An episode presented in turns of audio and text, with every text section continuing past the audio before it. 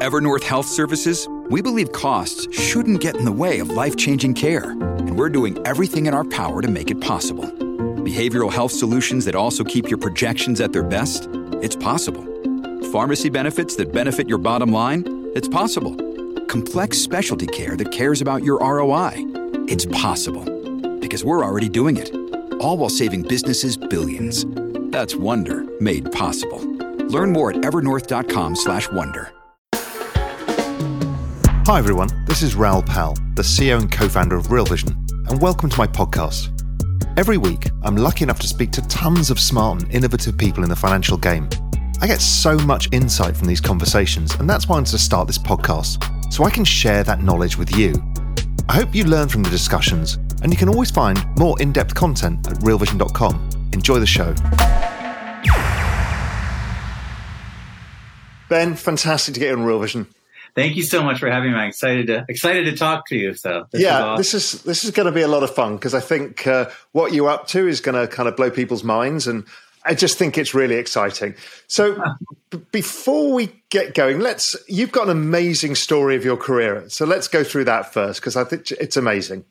Okay, cool. So yeah, I'm the author of, I guess, 23 or 24 books at this point.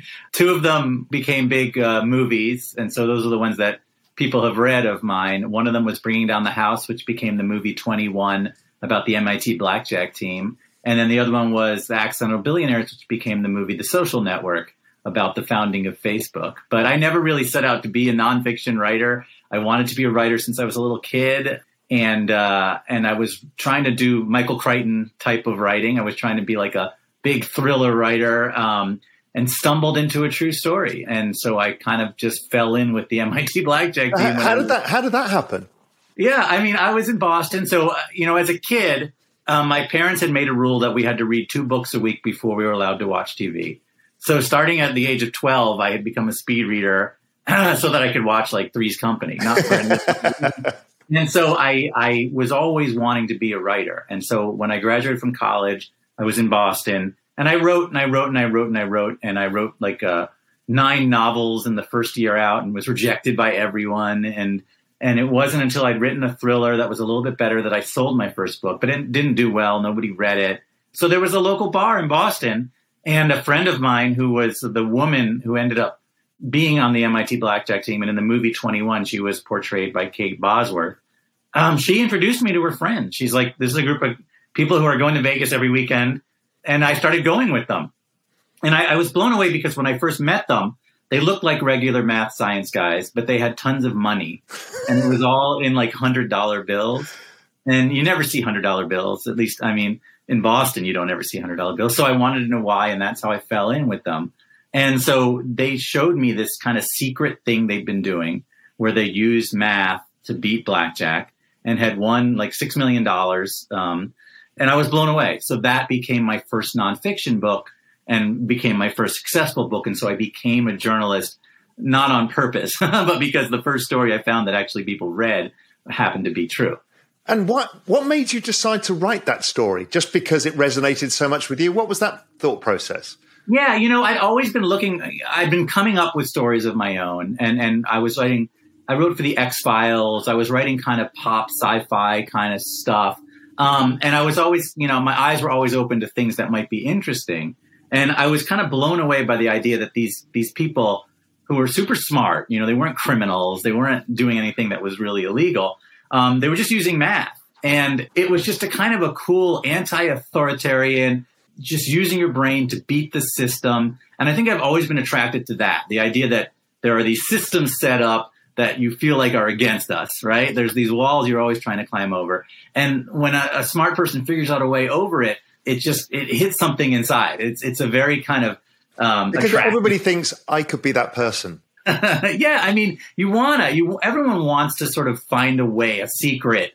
I've said this before, but one of the things that has always intrigued me is the idea that there are these doors in life that we just walk by all day long and we never look inside. And there could be something really cool going on back there. Um, and that's the story I'm always looking for. What is this thing we've walked by a million times? And, you know, Vegas, casinos, we all know what they are.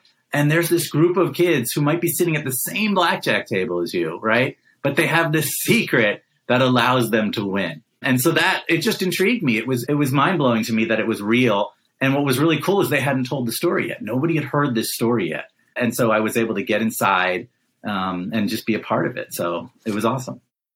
So your crypto journey starts with you then writing about the Winklevosses. Talk me through that. You know, it starts with the social network. Is I meet the Winklevoss twins, the Winklevi, right? And I met them in a hotel room in New York. And I remember they walk into the room, and I'm like, "There's my bad guys." Right? They look like every 80s movie that you've ever seen, the giant blonde guys, you know, who are chasing the karate kid around the gym, they're they're the bad guys. And I grew up with 80s movies. I was obsessed with all of those movies. So I was like, so when when we wrote the social network, really uh, they were one note. I never saw them as anything other than the big jocks who were chasing Mark Zuckerberg around campus. And and they were very helpful. They gave me so much information in terms of how I wrote that book. But, you know, and I stayed friendly with them. There was no kind of uh, but but I didn't think much beyond that. I thought I would never hear from them again. Um, and then a couple of years later, I guess a number of years later, um, uh, reading the New York Times, and there was that great, I think, Nathaniel Popper article, and um, the title of the article was uh, "The Winklevoss twins are the first Bitcoin billionaires." Uh, that was the, the, the, headline, and I was like, "Really, the Winklevoss twins?" and I'd heard of Bitcoin, but I didn't know anything about it people had been coming to me for years being like, you should write about Bitcoin, you should write about Bitcoin. But I was never interested because I'm not a math guy at heart. I don't understand the blockchain, or I didn't then. The word blockchain, I just hate. I think it's a horrible word. It just makes your eyes glaze over. Everything about it was not thrilling to me. But then the idea that the Winklevoss twins are in the middle of this, that was intriguing. And so I went to New York and I was like, guys, I, I got to talk to you. What the heck is going on? and they were nice enough not to be mad about the social network. we sat down, and and they were just kind of building Gemini at the time. So I started hanging out with them. I spent you know six months to a year just shadowing them around and learning everything I could about Bitcoin and crypto. And then I met Charlie Shrem and Roger Ver, all the other characters in Bitcoin Billionaires. And I wrote Bitcoin Billionaires. And that introduced me to this whole world. And from there, I got to NFTs because the whole time they were always talking to me about, you know, what's going to happen. What they're really big believers that crypto changes everything. Um, they believe in this whole, you know, the idea that everyone now is going to have power in finance. The idea that the, the, NFT was important. They started telling me about that. Um, and so that's kind of where my journey ended up. It was really via the Winklevoss twins. So tell me what you're up to now, because this is where I suddenly bumped into you on Twitter and I just saw what you were doing and I, I contacted you immediately and said, we need to talk. I was so excited because I'm, I'm, I've been following your Twitter. I, I know you know so much more than I do about all the stuff that I write about, but basically all of this stuff. And I know that, you know, you're so forward thinking. So it was really cool to be able to talk to you in person about this stuff. But, you know, I really fell in love with the idea that NFTs give you the ability to build a community over shared interests uh, where the community members are also incentivized, where they're also they have a piece of the game. And so when I first started looking at NFTs, I was thinking, what do I want to do with this? Do I want to just write a movie about it? Do I want to write a book about it? All these really smart people, they're behind this door doing something really cool um, that I think is going to change the world and that the rest of the world doesn't know about yet. So there's a great story there. But then I thought, no, I want to do more than that. Um, I want to have an NFT that gives the people who buy the NFT a piece of this movie. Um, so that was the general idea. So what we ended up doing, we called it the Ben Mezrich Project or Ben FTs, and we say friends with Ben FTs. um, uh, well, the idea is, is three drops. We did the first drop already, um, and each one is related to the type of books I write. So the first drop all had artwork around the meme stock revolution because I wrote a book about GameStop, which we're making into a movie actually this summer. Um, the book was called The Anti-Social Network, but anyways, the first drop were all images of little characters on rockets, and it was all about GME and AMC. That first drop sold out like crazy, which was really incredible to watch because we did no promotion. There was no, you know, pumping or anything like that. How did that. you even set price? What did you think about? Because well, I mean, the goal was, world, yeah, yeah. We set the price at 0.06 with 6,000 pieces, and we wanted to set it at a reasonable price. The goal, the goal here is not to make money. The goal here was to have a community of people who could all share in this. Um, that it wasn't crazy. The reason we chose Ethereum um, was because I know a lot of my readers just don't are not in this world. Um, like me, they're kind of laymen, and so the goal was you got to make this as easy as possible, um, as one step as it could possibly be. And we've actually found uh, that a, a, very large number of the people who bought my first drop were people who were buying their very first NFT, which I think is really, really cool. My Discord, we started with a few hundred people on it. It's you know close to ten thousand people. Wow. Never any promotion. It just grew and grew and grew. Wow. Readers of mine, people who found the project. Obviously, there are speculators too, but that to me, the whole goal was we wanted to set the price at a, a low enough level that it wasn't you know going to be crazy or anything like that. But because Ethereum gas fees are what they are, you have to kind of pick your price around that idea. And I'm learning all this, you know, from the people who are helping me run this guy named Adam Brotman, who uh, is really brilliant, who, who created the digital um, the digital uh, loyalty program at Starbucks. Um, and and Bunchu is you know, my moderator guy who runs my Discord. He knows more about NFTs than I'll ever know. Um, so they helped me, you know, figure out how we wanted to do this. But the first drop was 6,000 pieces at 0.06. Um, and now they're on OpenSea and it's bounced around. I think the good ones go for 0.1 or 0.2, depending on the rarity features. And I'll get into that in a second. The second drop is going to be a free drop around Bitcoin and billionaires. Um, so all the imagery will be around that. And that drop will be free to one per wallet of the first drop. Right. So it'll be a little bit of a bottleneck. We wanted a smaller number of people who actually get to the third drop, which will be another 6,000 pieces at 0.06 and will revolve around Vegas. So going back to my beginnings of my career, you own all three and you get a piece of the screenplay that I'm writing about the NFT space. Um, so I'm going to do hopefully a big movie, um, a la the social network or 21, um, in which the NFT owners will own will share it with me 50-50. So I'll own 50% of the screenplay, they'll own 50% of the screenplay. And hopefully it will, you know, it'll do really well and then we'll sell it to a major studio or we'll make it ourselves. Those are kind of the two pathways for a screenplay at this point. You know, you can go to a studio, sell it, which is what I've done with my previous works, or you could raise money in a different fashion, um, either you know an independent film company or via the community itself, and make the movie yourself, and then you own more of it. So, what's cool about this is that through the Discord, I'm really gonna do this with the community. So if you own, you know, one of these NFTs, you can go to the holders chat on the Discord, and I'm there every day, or the general chat, and I'm talking this through about what I'm thinking about the movie, what I'm thinking about writing, how we're going to make the movie, and every step's going to be very open. Um, my goal here is to make this one of the most open, um, you know, NFTs out there. You know who I am, right? I'm self, yeah, I'm out there. I'm doxxed, right? And you know what I'm talking about, and I'm literally there every day. You know, we watched the Social Network the other day on the Discord, um, and I was just commenting about what happened in this scene and where I was and all this kind of stuff. So that's the way I want this community to be. Um, because I think the coolest thing about NFTs is that for creators like me, for writers, and I'm sure, you know, across the spectrum of creativity, artists, photographers, or whatever, can have a community of people who are invested in it, who are with you on this ride, and now have access to you, and you have access to them. And that's just, to me, it's, it's revolutionary. You can't do this with other platforms in, in this way. I mean, you can look at Substack and what they do, but really you're just giving the writer money so he can do what he does. And that's great. But what we're doing here is you get a piece of it. You're a part of this project. If this project succeeds, everyone who's involved in it succeeds. Um, so they have a reason to help me succeed, and I have a reason for them to succeed. And it's all kind of, I think this is the future of writing in some respects. I think we could go so much farther with this. And so that's the goal. This is going to hopefully become a bigger platform where using the NFT and what I've done, we're going to bring in other writers um, and you know the people who have my Genesis uh, uh, NFT will be able to get into that project and that project, and we'll grow this both with my own books and with other writers who might want to do this along with us. There's a lot here.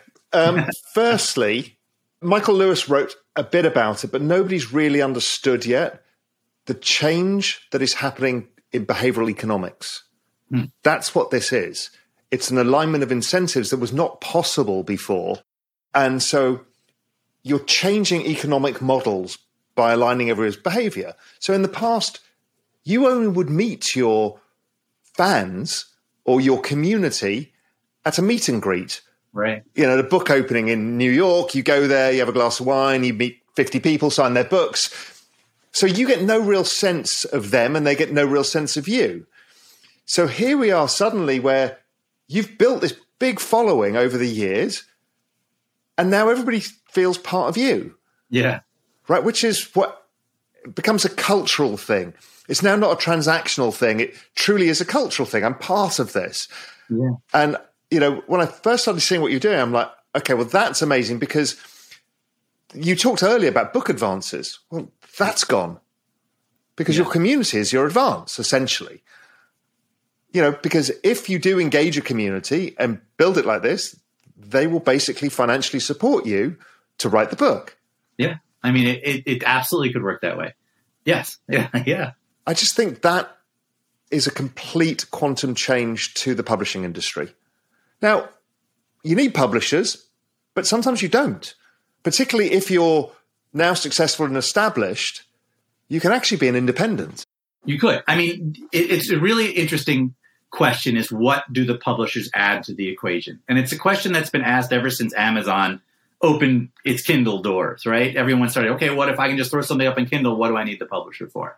And the reality is, to me, the publishers are there for a couple reasons. One is they vet the quality of the work. Um, there are a lot of walls to break into publishing. So the idea is, you know, there's a lot of luck involved. Let's let's not be, you know, it's not all talent. It's a talent's a small part of it. There is a lot of hard work, and then there's a lot of just being at the right place at the right time, getting through that door. There's inequities, there's unfairness, there's a lot of that stuff too, right? But once you kind of get through those doors, the idea is the publishers are only really publishing things that have been vetted to some degree by professional editors that are probably going to be good books. So when you walk into Barnes and Nobles, you have some idea that those covers you're seeing are are at least at a quality level that you're not going to feel bad spending $25 on it. And that's where Kindle I think has a problem in Amazon is that a free for all where anyone can publish anything very hard to weed through. But what's interesting about this NFT stuff is people aren't going to buy your NFT if there isn't some level of vetting already happening, right? Whether you bring your brand to it, so they already know who I am or they already know my books, or you've got enough people already talking about it or interested in it. And so it's entirely turned on its head, right? It's no longer the authority of the publishing house deciding this guy's good and this guy's not good. It's the community that either has been reading this person or really talks to each other grassroots wise and said, this is what you should be reading, has decided and vetted what's good and what's not good. So that's really intriguing to me is that, you know, yes, the community is going to essentially pay your advance by buying an NFT. But the community is also going to decide what books people should be reading because they're going to decide which of these projects are successful or not. Um, it's really cool. It, it, absolutely is a brand new way of looking at this. And also, you changed marketing costs because now yeah. your community does the marketing for you essentially. So you actually, yeah, presumably, they do because they're incentivized too. You're right. Of I mean, course, they will. Yeah, I mean, they want to tell everybody why they bought the NFT, this amazing story of what you're doing, and why this is so special. They're going to tell everybody. And when the book's out, or the screenplay's out, or whatever formats you end up doing, they're going to want everybody to know about it because, yeah. of course, they are. Your brain needs support, and new Ollie Brainy Chews are a delightful way to take care of your cognitive health. Made with scientifically backed ingredients like Thai ginger, L-theanine, and caffeine, Brainy Chews support healthy brain function and help you find your focus, stay chill, or get energized. Be kind to your mind and get these nootropic chews at olly.com. That's O L L Y.com. These statements have not been evaluated by the Food and Drug Administration. This product is not intended to diagnose, treat, cure, or prevent any disease. Yeah, and you would think Hollywood studios are looking at this and trying to figure out how do we make movies this way? Because the reality is there's nothing better than a community that wants movies to succeed, right? That's how you make movies successful. Um, top down publicity and marketing is just it's a it's a battering ram, and sometimes it works and sometimes it doesn't.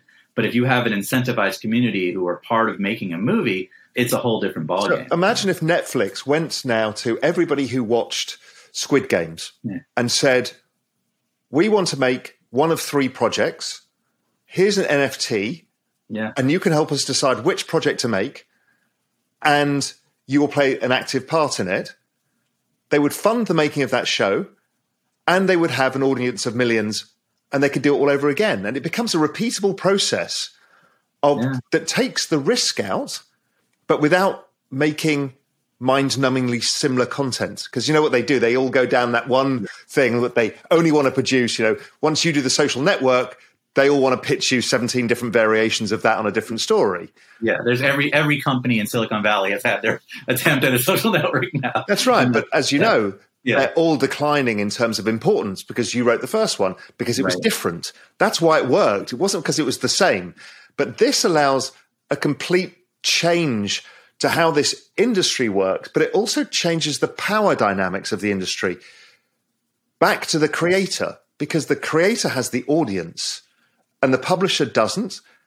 And Netflix don't really because you have them and you will coalesce them around whatever you decide to do, whether it goes to Netflix or HBO. Yeah, I mean, absolutely. It's it's a. I think it's a creator's dream to have a community that you can communicate with, um, that you can be part of, and that wants you to succeed. I mean that that is every artist's dream, I think, in, in all of the different arts. And once you cut out the idea that there there needs to be this, you know, arbitrating authority above you doing this, um, it really does change the whole game. I, I think it's awesome. But also when I look at it from the publisher's point of view, it's not just going to disrupt publishing, but it's also a positive for them. Um, because the publishers are, are stuck. Uh, they're stuck in this very old style business where they can't really decide what's good and what's not anymore, even though that's their main job. It's very hard for them to create a bestseller, um, which is why you've seen things like Fifty Shades of Grey come out of self publishing or, or different projects come or they wait for a movie to happen because then you already know you've got a mass audience. Publishing has a very hard time picking winners. Um, and so if you can come to them and say, there's this community, uh, you know, on Discord that wants this to succeed, they're behind it you know they they are they're they they already know that what the story is going to be and they're excited about it that's a win-win for the publishing side um, because they don't have any money to publicize things anyways and uh, and they are so behind in the idea of how to do marketing um, on the internet they don't know uh, they just don't they don't know how it works i've never had a book pushed correctly in that world just because it's hard it's it's not the same business um, and so this is really intriguing i think if things work well, I'm hoping to be a model for other authors going forward, um, and also a platform for other so authors. How many forward. books does it need? Do you need to sell to hit the bestseller? Well, that's another great thing. Uh, publishing is a small numbers game. It's very different than like a movie where you need to have how many millions of people see it in the first week. Uh, and I don't. The exact numbers differ depending on what season it is and what big books are coming out. But ten thousand people is a very large number in publishing if they all are interested enough to go buy the book in the first few days, right? So, and that's not a huge number. Not um, in internet numbers. No, I mean exactly. You know, like the least successful movie that came out last year um, more people saw it than read the most successful book that came out last year. Um, it's just the number. There are just aren't that many readers, unfortunately. It's and, and some books do explode. You know, every now and then, you know, Michael Lewis or, or will sell a million copies of a book, but that is like huge. Like a book that sells a million copies is the biggest book. It's the book everyone's heard of. Uh, even a book that sells a hundred thousand copies is a huge bestseller. Um, huge, and a hundred thousand copies it's not you know in in the in the internet world a hundred thousand is what? It's it's a daily view of, of what you know one of these sites right? It's it's different. Let's say you scale your discord or your community to 50,000 people because people are interested right? You almost guarantee that you become a bestseller which then guarantees I mean, increase you have to keep in mind I mean as we know in the NFT world, there are people who come in and out for different reasons. If you really had 50,000 people on your Discord who are there because they want to be there, it feels like The Bachelor, right? Are you there for the right reasons? If, if people are really on your Discord because they like the work and they like the project and they want to see it work, then absolutely, it's it's uh it's a really significant number. So now um, you're in the you're it's in your power to do this now because you engage the community like you do on Twitter. You engage them. So it's now taken away from the marketing. So maybe the publisher suddenly has a different book and yours is out and they want to promote that one and you kind of get lost in the cracks. You own the right to do this. Yeah. If you can coalesce the community around you, you have a decent probability that you might not have had, right? Different in your case, but for, for somebody more up and coming, the yeah. probability of having a, a successful novel would have been lower. And then the knock on effect of if it does go on the bestseller list, the ability to monetize it via film or a, a series or whatever. Piles on top of each other and television. But I mean, of course, it's it's not a simple thing, you know, to build a Discord. It, the question is, do you have something there that people are going to run to or be interested in or excited about? Um, and I, and you know, you look at all the different NFT projects that have really succeeded, and it's it's all about to me authenticity. Um, it's about a community that that is there um, because they they share something, um, whatever that might be, and uh, and so those elements all have to be there. Yes, if I were a starting out author today, I would absolutely be looking at this space. I would be really thinking about it very carefully and saying, because this has never existed before, right? There's never been a time in history where you could go on some website and have 10,000 people that you could be talking to and showing something to that they could actually buy, own a piece of. It's never existed before. And we talk about the curation element. It's an e- much easier way to test an idea oh, than absolutely. pitching to the publisher or going through like you did in the beginning of your career, the miserable, you know, rejection after rejection after rejection.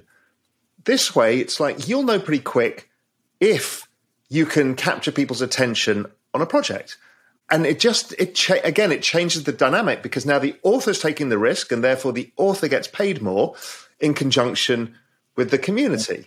Yeah. I mean it's it's it's going to be fascinating. So one of the things i've been doing on the discord is i have something called the ben storytime channel where i'm putting stories. Every thursday i add another story. And so there's now there's like hundreds of pages of things from my writing from my life. And and i'm going to my goal is that's going to become a book um, which also could be like a TV show, um, like an Entourage, but less cheesy. No, I loved Entourage. Nothing negative about Entourage, but Entourage esque type story, and use the NFT community. If they are like it, if they're excited about it and interested in it, drop an NFT around it and and publish it with them. Um, and then the question becomes: Do you literally publish it via NFTs, or do you then go back to the main publishing house and, and share it with the NFT holders? Um, but we are coming closer and closer to that point where you could just do it as an NFT, right? There are artists doing, you know, albums. There are people who are who are moving even faster forward than I am. I'm still a bit of a dinosaur, you know. I've still got one foot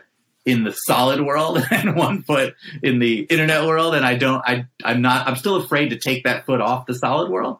Um, but I foresee a point where the younger people coming up are going to go directly via the NFTs to publish things. I, I also love the multiple layers of narrative that this is all created randomly, right? Yeah. So there's the narrative of the social network leading to Bitcoin billionaires that led to your discovery of this, that then leads to you looking at NFTs because you want to write about NFTs. So you want to write because there's a great story unfolding and who knows what that story is to tell. And that's what you do so well. So you figure out what the story is to tell and by doing it, you create NFTs. So at first it sounds a bit gimmicky, but what it ends up doing is creating another narrative about your journey and this whole thing, because this is the power of the whole thing that people can watch and see, oh my God, this can change my life, my business as a photographer, a filmmaker, a documentary maker, a, a writer, a screenplay, anybody. And yeah. there's another whole narrative around it.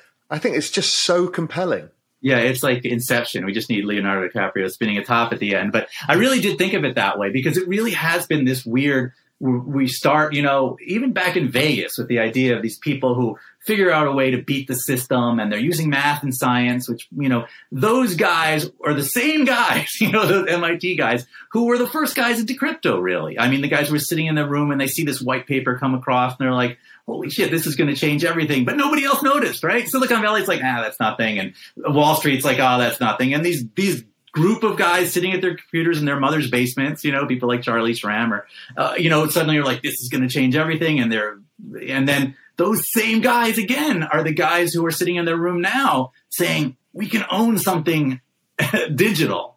And so it's the same group of people, I think, that I've been writing about my whole career. The nerds conquering um, the world, right? The geeks. I mean, nerds, but you know, yeah, I mean, I guess you could say that, but they're the people who are seeing something first, who are smart enough and in the right kind of mode and understand enough uh, to see that next thing. You've and, and inserted yourself into the storyline. Well, I always try to. You know, a guy who's seen it himself and is now leading. yeah, is- I mean, we'll see. I've, I've always been the fly on the wall, right? I've always been the one who hangs out in the background and watches the stories. And I've seen so many stories, um, and I write origin stories. Like that's my thing. Origin of the whole Vegas thing, or origin of Bitcoin, origin of Facebook. I wrote a book called Woolly about you know the scientists who are making a woolly mammoth because that was the origin of all of this CRISPR stuff and the idea that we're going to tinker with our genetics and you know where we are next. And now I'm the origins of NFTs. That's what I'm always trying to be a part of. But this was the first time that I saw, wait a minute, there's a place for me in this origin story because it's gonna push things forward for creatives and writers in a direction that that will, will really be important for writers going forward. Um, so that's where I saw myself stepping into it. But but you're right. Um, it is kind of this inception idea that you know the people involved are going to be involved while I write this story, um, and it's it's going to be really neat to see how it all plays out. I think at the end of this, you know, let's assume it gets made into a film or a series or whatever. My guess is that the, and we've seen this with a few other people who've launching NFTs to create films. Camila Russo from The Defiant is, is making one about Ethereum. But my guess is the broader NFT community will get behind you and you can almost limitlessly fund this because it's a story everybody wants told.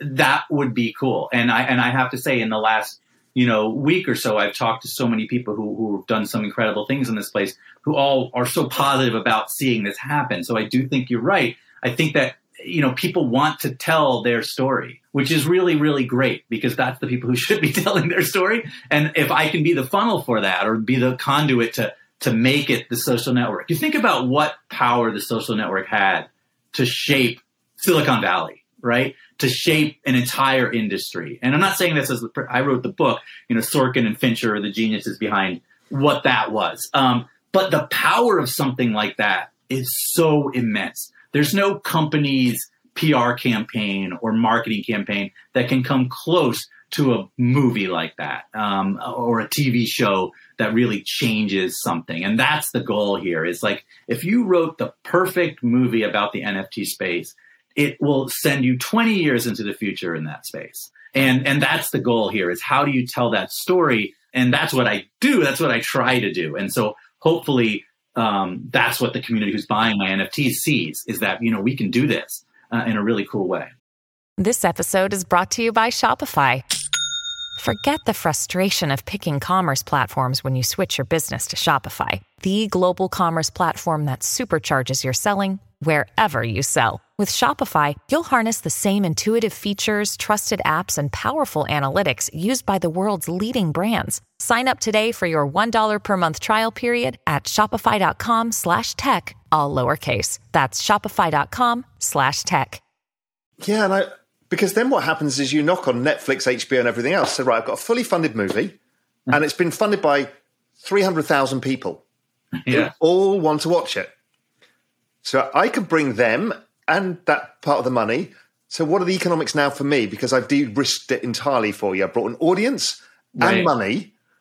Oh, yeah. I mean, you know, they're, they go all over it. I mean, and plus, it's their audience, it's a streaming audience, it's the same people who they're they've been seeking. You know, it's it's a really amazing home run situation if it all kind of comes together in that way. And and I think that'll become a model. You'll want to see that again and again and again. And it will really change the way they want to do things, I would think, because it yeah it takes the risk out of it. It takes the risk out of it, and so it'll be cool. I mean, you know, yeah, I, I, I'm I'm super excited about how this could actually. Work. Yeah, because it also, you know, it's going to change the power dynamics because um, somebody else was writing about this on Twitter. There was a great thread about it because somebody's doing something similar to yourself. And I only briefly saw it yesterday, but it basically destroys the power of it's it's a it's an oligopoly of a very few firms who own all film distribution and TV distribution, basically, and everybody has to play in that world.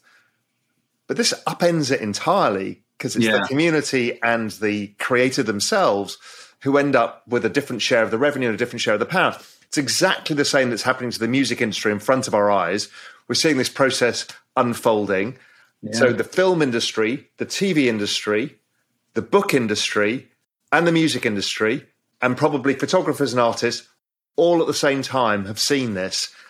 Yeah. And it's huge. And so that brings me on to the other thing that you're looking at is is maybe creating a platform around this as well. Yeah. So that's the plan is that this is the first step. And so my, you know, Ben NFTs kind of proves the model. And then the goal is other writers. Um, I'm already, you know, reaching out and, and figuring out which other writers could launch very similarly and using our Discord to another Discord or different channels on the Discord. Um, but the goal is writer after writer after writer brings in their communities and starts putting out projects the same way, partnering with their fans or whatever you want to call them, interacting with their fans and, and building these little communities around each creative.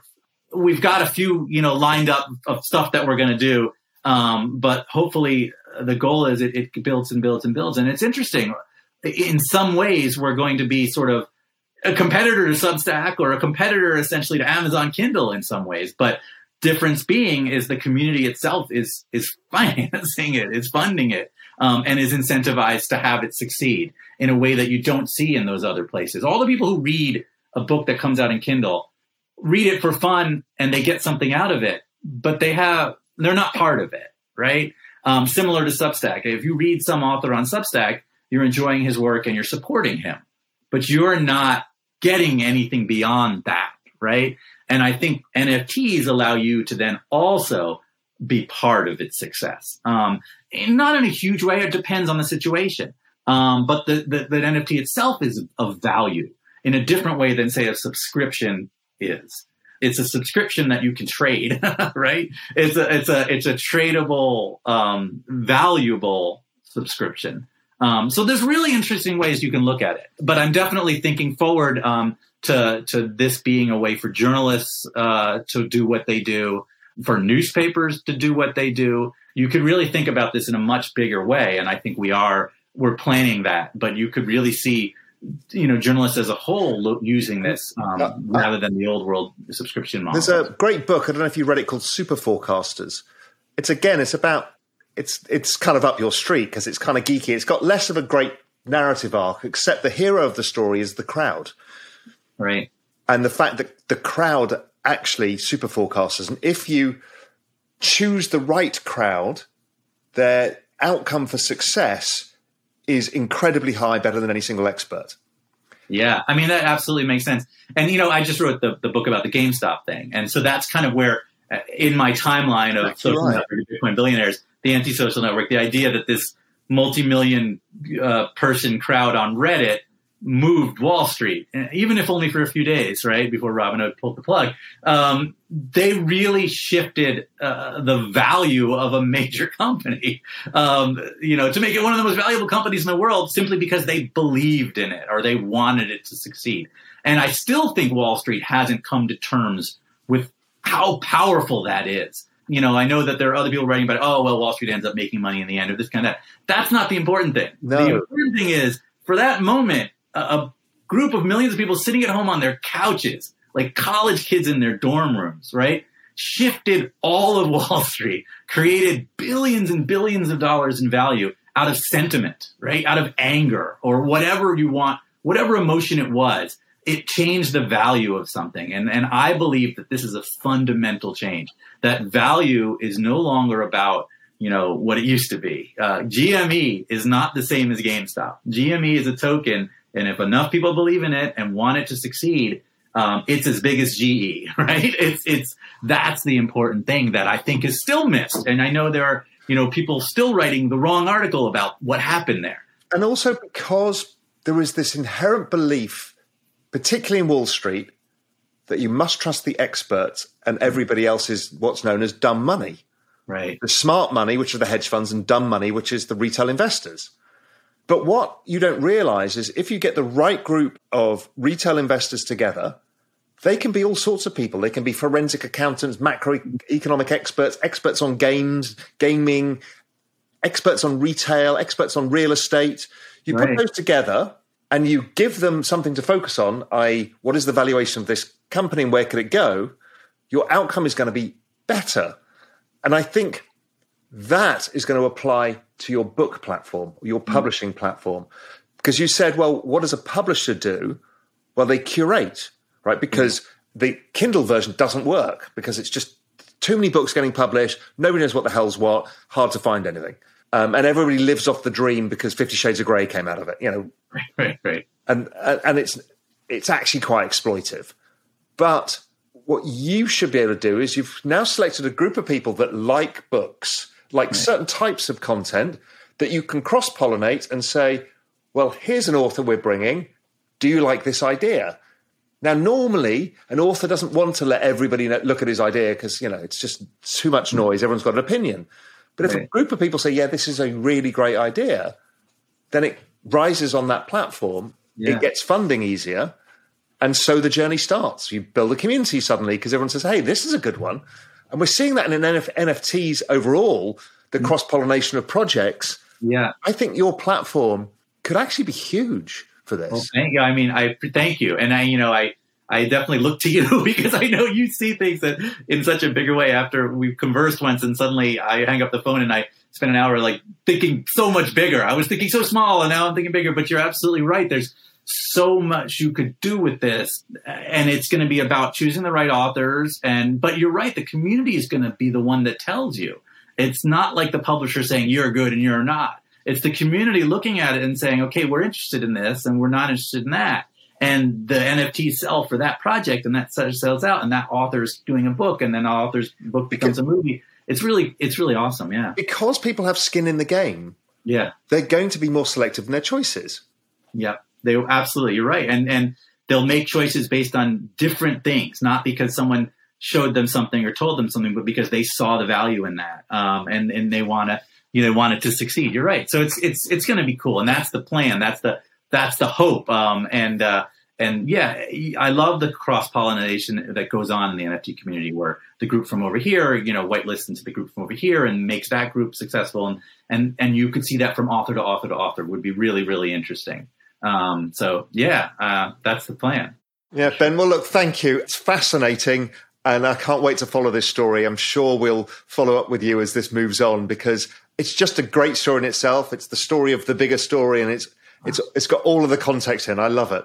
Oh, thank you so much. And, I, and as I say, I really appreciate you and and coming to you for for guidance because I, I, I you open my eyes to how big something can be. I usually stumble into thing from thing to thing, um, but I really feel like we're doing something exciting and, and it's just been awesome. So uh, thank you, and I appreciate being able to talk to you about Yeah, it. Yeah, thank you, my friend, and we'll speak soon. Absolutely.